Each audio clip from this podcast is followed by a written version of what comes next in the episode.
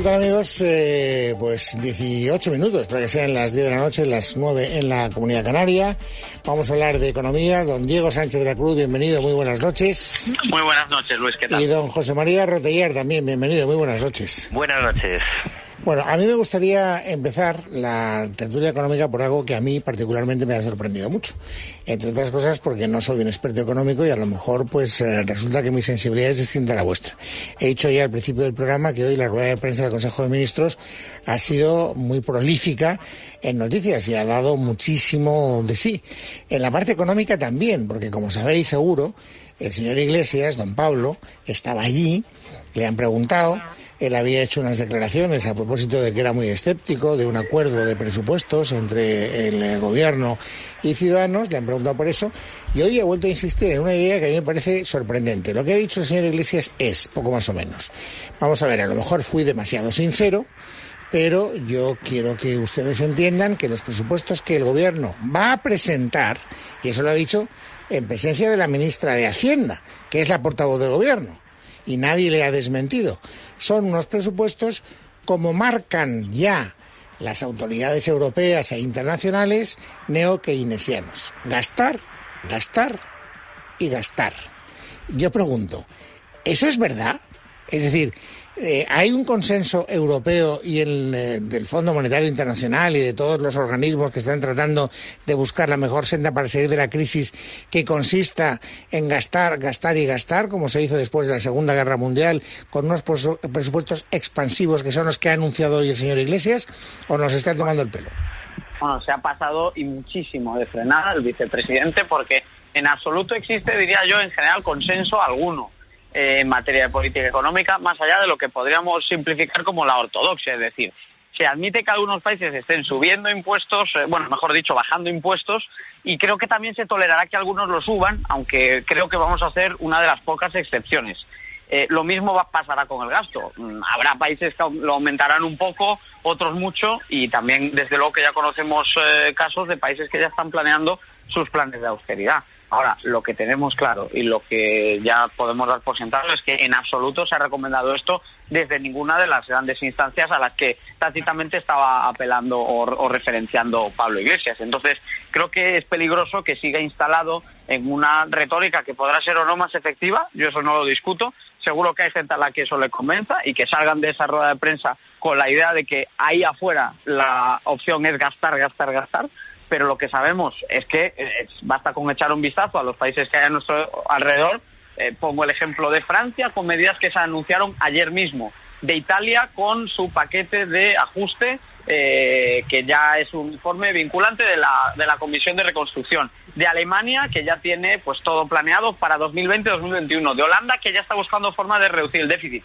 Esto no se ajusta para nada a la realidad. Nadie está hablando de gastar, gastar, gastar y si bien algún organismo puede avalar ciertas medidas de gasto, también le va a pedir recortes por otros lados. Bueno, vamos a ver, los, eh, es verdad que, que, algunos funcionarios europeos o, en la Unión Europea muchas veces se ha sido más eh, amigo de políticas de gasto que de, que de, otro tipo de políticas. Pero con el Pacto de Estabilidad y Crecimiento está muy, muy bien marcado que hay que mantener una estabilidad presupuestaria, controlar el déficit y, por supuesto, controlar el, endeuda, el endeudamiento. ¿Qué es lo que ha dicho la Unión Europea y la Comisión Europea? Ustedes este año se les levanta el cumplimiento de los objetivos de estabilidad, pero tienen que hacer un, tienen que llevar a cabo un reequilibrio presupuestario en el, en el medio y largo plazo eh, que, que, sanee las finanzas públicas, porque lo que no pueden hacer es generar un gasto estructural que permanezca en el tiempo. Eso es lo que ha dicho. No, pero aunque no lo hubiese dicho, España no se puede permitir gastar más gastar, gastar y gastar más, eh, más fondos porque no los tiene. En primer lugar, nos van a venir una serie de fondos, parece ser, de Bruselas, unos en forma de subvenciones, otros en forma de en forma de endeudamiento que habrá que, que habrá que devolver. Pero aparte que con la deuda colocándose entre el 115 y el 125% en este ejercicio, no queda ningún recorrido, ningún margen de maniobra.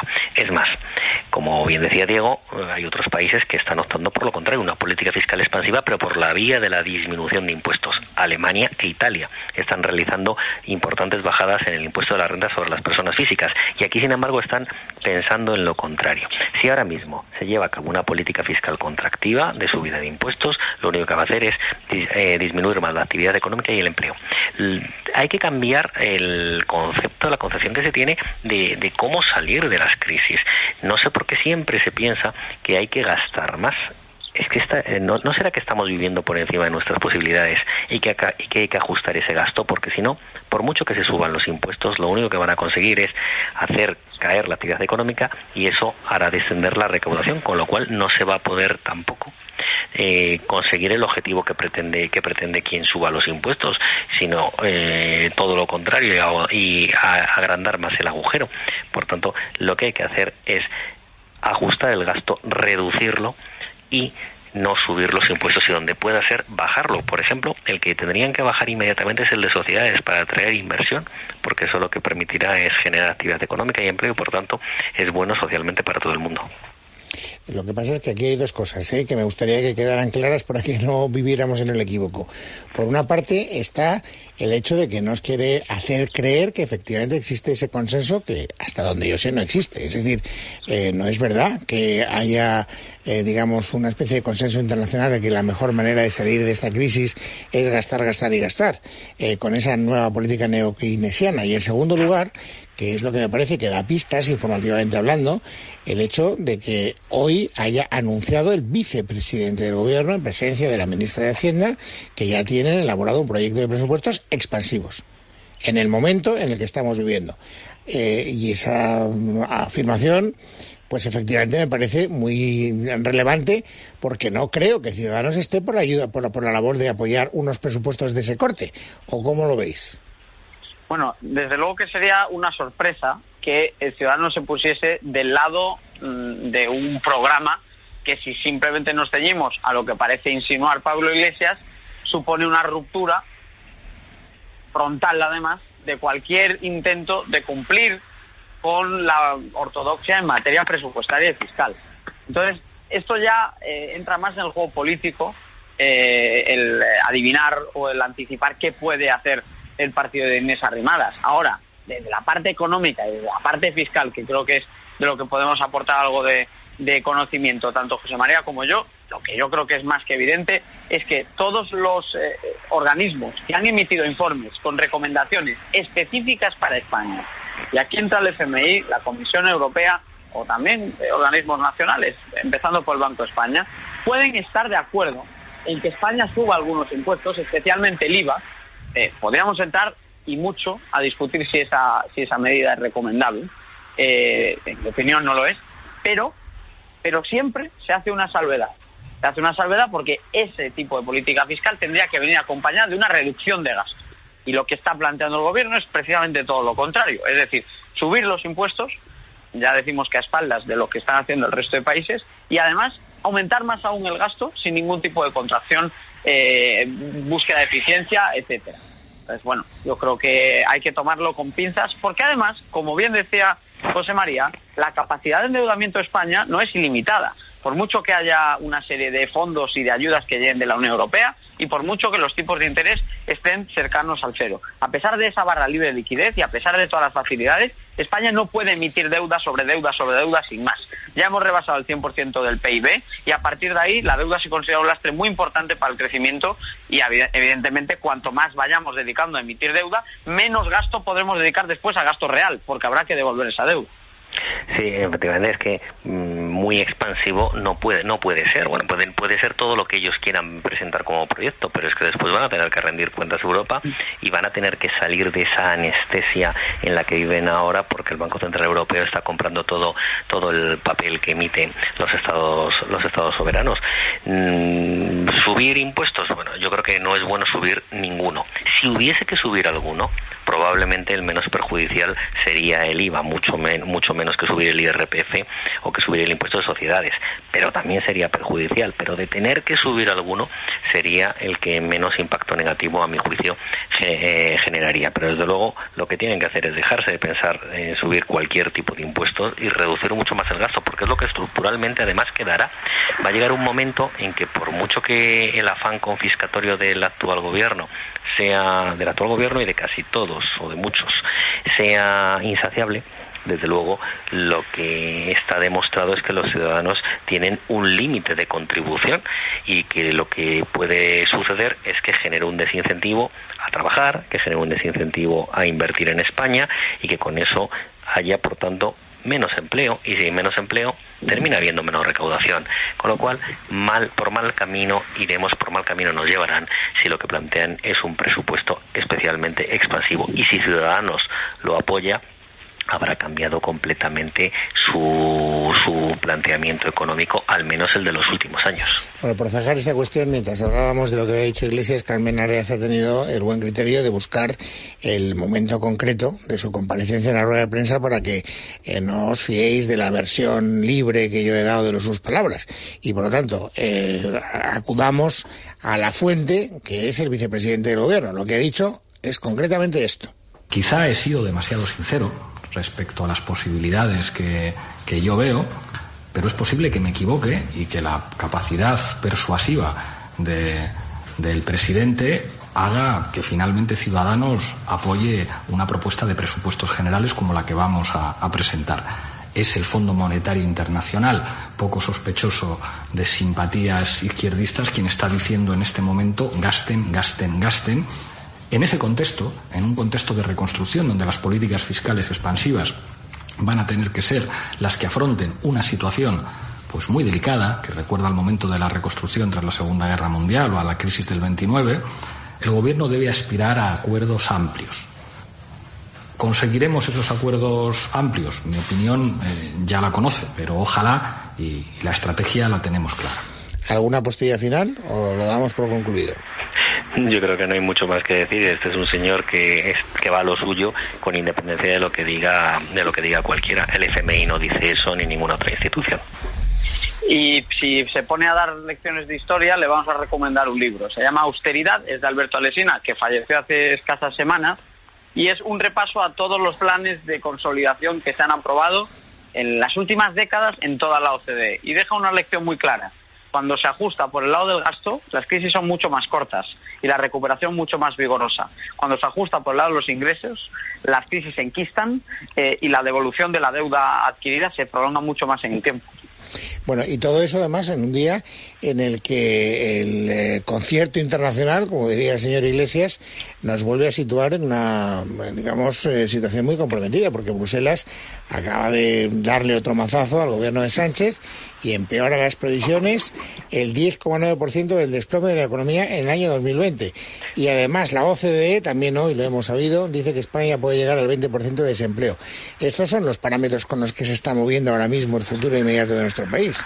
Sí, está más o menos en, línea. Lo que han hecho ha sido actualizar eh, y, y, y, ponerse en línea con, con, otras instituciones que ya lo habían ido actualizando. Que la caída del, del Producto Interior Bruto puede estar por encima del 10% es algo que dicen casi todas las instituciones. Hay determinados escenarios, dependiendo de, de, muchas variables, pues de si hubiese un nuevo encierro o no, si las empresas han resistido o no, si abren muchas ahora ya o van a esperar a septiembre, como por ejemplo en el sector de la hostelería está pasando en España en muchas, en muchas de ellas. Bueno, pues todo eso va, va a tener un impacto y nos va a situar en un escenario o en otro escenario. Pero desde luego que se supere el 10% es una cosa, ahora mismo es uno de los escenarios más, más probables y eso lleva eh, eh, ligado una tasa de desempleo muy elevada que sí que puede llegar a ese 20%, con lo cual lo que han hecho es... Eh, actualizarlas hacia cifras que otras instituciones ya habían refrescado y que por tanto estaban en este momento más atinadas. De todas formas, yo creo que, habrá que esperar a ver qué pasa, para ver qué pasa a que, a que transcurra el mes de octubre Yo creo que una vez que transcurra el mes de octubre podremos saber si eh, las empresas han quedado en pie, cuántas y con qué fuerza. Hay un eh, dato que yo creo que es demoledor y es que el, promedio de estimación de caída del PIB cuando se anunció un mes, digamos, de estado de alarma, no, es decir, cuando se anunció la primera prórroga, eh, y barajaba una caída muy importante, obviamente, del 5 o 6% del PIB. Sin embargo, una vez empezaron las prórrogas y una vez se optó por mantener mm, durante prácticamente un cuatrimestre la situación de encierro generalizado, con incluso un periodo de, mm, comillas, hibernación que supuso el cerrojazo total de todo tipo de industrias y empresas, por mucho que en, la, una parte importante de la economía era perfectamente viable seguir operando y manteniendo las distancias de seguridad, todo eso hizo que el consenso se desplazase por encima del 10, como dice José María. Entonces, desde abril-mayo es muy difícil encontrarte un informe que no hable de una caída de por lo menos el 10% del PIB.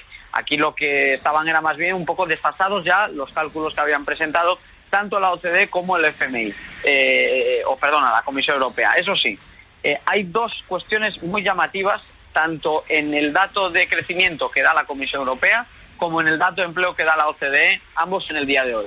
Y es que, además de empeorar la perspectiva para 2020, plantea un 2021 muy poco halagüeño, porque, atención, la caída no se vería, eh, eh, perdón, a pesar de que la caída del PIB en 2020 sería mucho mayor de lo, de lo esperado hace dos, tres meses, incluso mayor de lo estimado hace un mes, la recuperación 2021 no sería más vigorosa, seguiría en el entorno del 7%. Es decir, que la economía en 2021 cerraría el año cuatro puntos por debajo de los niveles que teníamos antes del coronavirus, lo que supone perder, pues aproximadamente, volvernos al año 2016 después de eh, la recuperación o el rebote de 2020 y 2021. Y por otro lado, la OCDE dice que el escenario de paro que, que baraja no solo habla de un desempleo del 20% en 2020, sino que deja prácticamente la tasa constante en el 20% en 2021. Es decir, prácticamente no habría creación de empleo durante el próximo año, como por otro lado ya tampoco la había estado, eh, ya, ya tampoco se está creando mucho empleo en el año anterior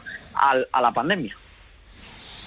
Bueno, y eso eh, eh, ocurre cuando ya vamos acortando los plazos para ver cuál es, digamos, el criterio que fija la cumbre del día 19, me parece que es, no me quiero equivocar. El 9 es cuando se elige a la presidenta del, no sé si es 18 o 19, pero da igual, son 24 horas de decalaje en todo caso, en mi desmemoria. Lo importante es que el eh, presidente del gobierno empezó ayer una ronda rápida de contactos. Hoy se nos anuncia que ya tiene cerrado un encuentro dentro de unos días con Angela Merkel y está tratando de convencer precisamente a todos los colegas europeos que hagan un frente lo más común posible para que los frugales no impongan su criterio de la condicionalidad, de la trazabilidad del dinero que tenga que venir desde Europa para saber en qué se va a utilizar y de qué manera concreta. ¿Qué posibilidades veis vosotros con los datos que tenemos ahora mismo encima de la mesa de que Sánchez pueda convencer a los colegas europeos de que se hagan las cosas a su modo? Bueno, eh, tendrá que convencer a, bastantes países que desconfían ahora mismo del, del actual gobierno español porque eh, Sánchez lo que está eh, pidiendo es, mejor dicho, un, cheque en blanco, ¿no? Y hay determinados países que no están dispuestos a eso. Había quien pedía una condicionalidad muy dura en estos fondos y hay quien se está conformando, parece ser simplemente con esperarles después en el cumplimiento del Pacto de Estabilidad y Crecimiento. Pero que alguna que aparte la condicionalidad eh, que de por sí tiene el Pacto de Estabilidad y Crecimiento cuando se recupere, eh, tendrá alguna condicionalidad adicional sin duda tiene que tiene que haberlo. Son eh, muchos miles de millones de euros que desde luego no van a estar dispuestos el resto de países a que se despilfarren. Si toda la garantía que tienen es la de un vicepresidente del gobierno español que dice que lo que hay que hacer es gastar gastar y gastar simplemente sin dar explicaciones, pues desde luego no son las mejores garantías ni la mejor carta de presentación para convencer a los socios europeos. Eh, también hay que tener en cuenta, en cualquier caso, que el papel de la presidencia del Eurogrupo es sobre todo institucional. Eh, por debajo hay una burocracia que ya está comandada por uh, un halcón, no una paloma, que es lo que vendría siendo Nadia Calviño.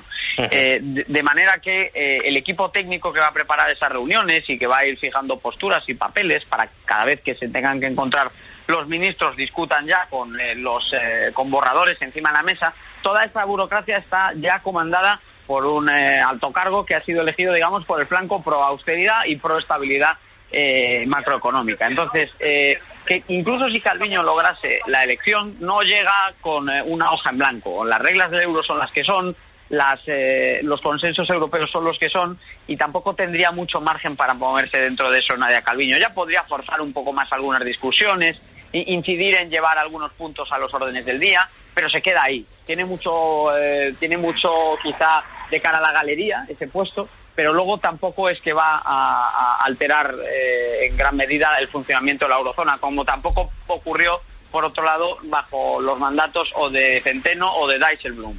Pero además refuerza, refuerza la posición de Calviño en el gobierno, que es contraria a la de Iglesias. O sea, que tampoco es ninguna garantía el que estuviese Calviño, eh, ninguna garantía para Sánchez de que le van a dar ese cheque en blanco, porque es la, propia Calviño sabe perfectamente que no puede recibir España un cheque en blanco. Vamos, que hay que llevar a cabo una política, una política ortodoxa en materia económica.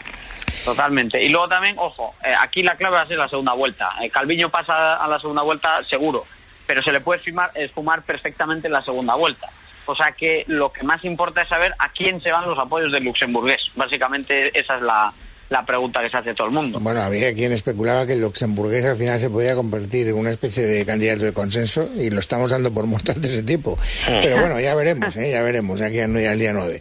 Señores, gracias. Un saludo muy cordial, Diego, y también José María Rodríguez. Muy buenas noches. Un abrazo, buenas noches. Nos vamos, amigos, camino de la tertulia política, así que lo de siempre, un poquito de Cal Plus para que las emociones que puedan suscitarse nos pillen prevenidos.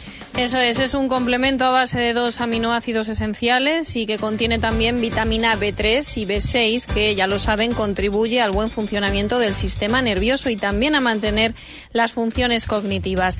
Pueden obtenerlo en consultando a su farmacéutico, por supuesto, en parafarmacias del Corte Inglés y también en parafarmaciamundonatural.es. Mundo Natural.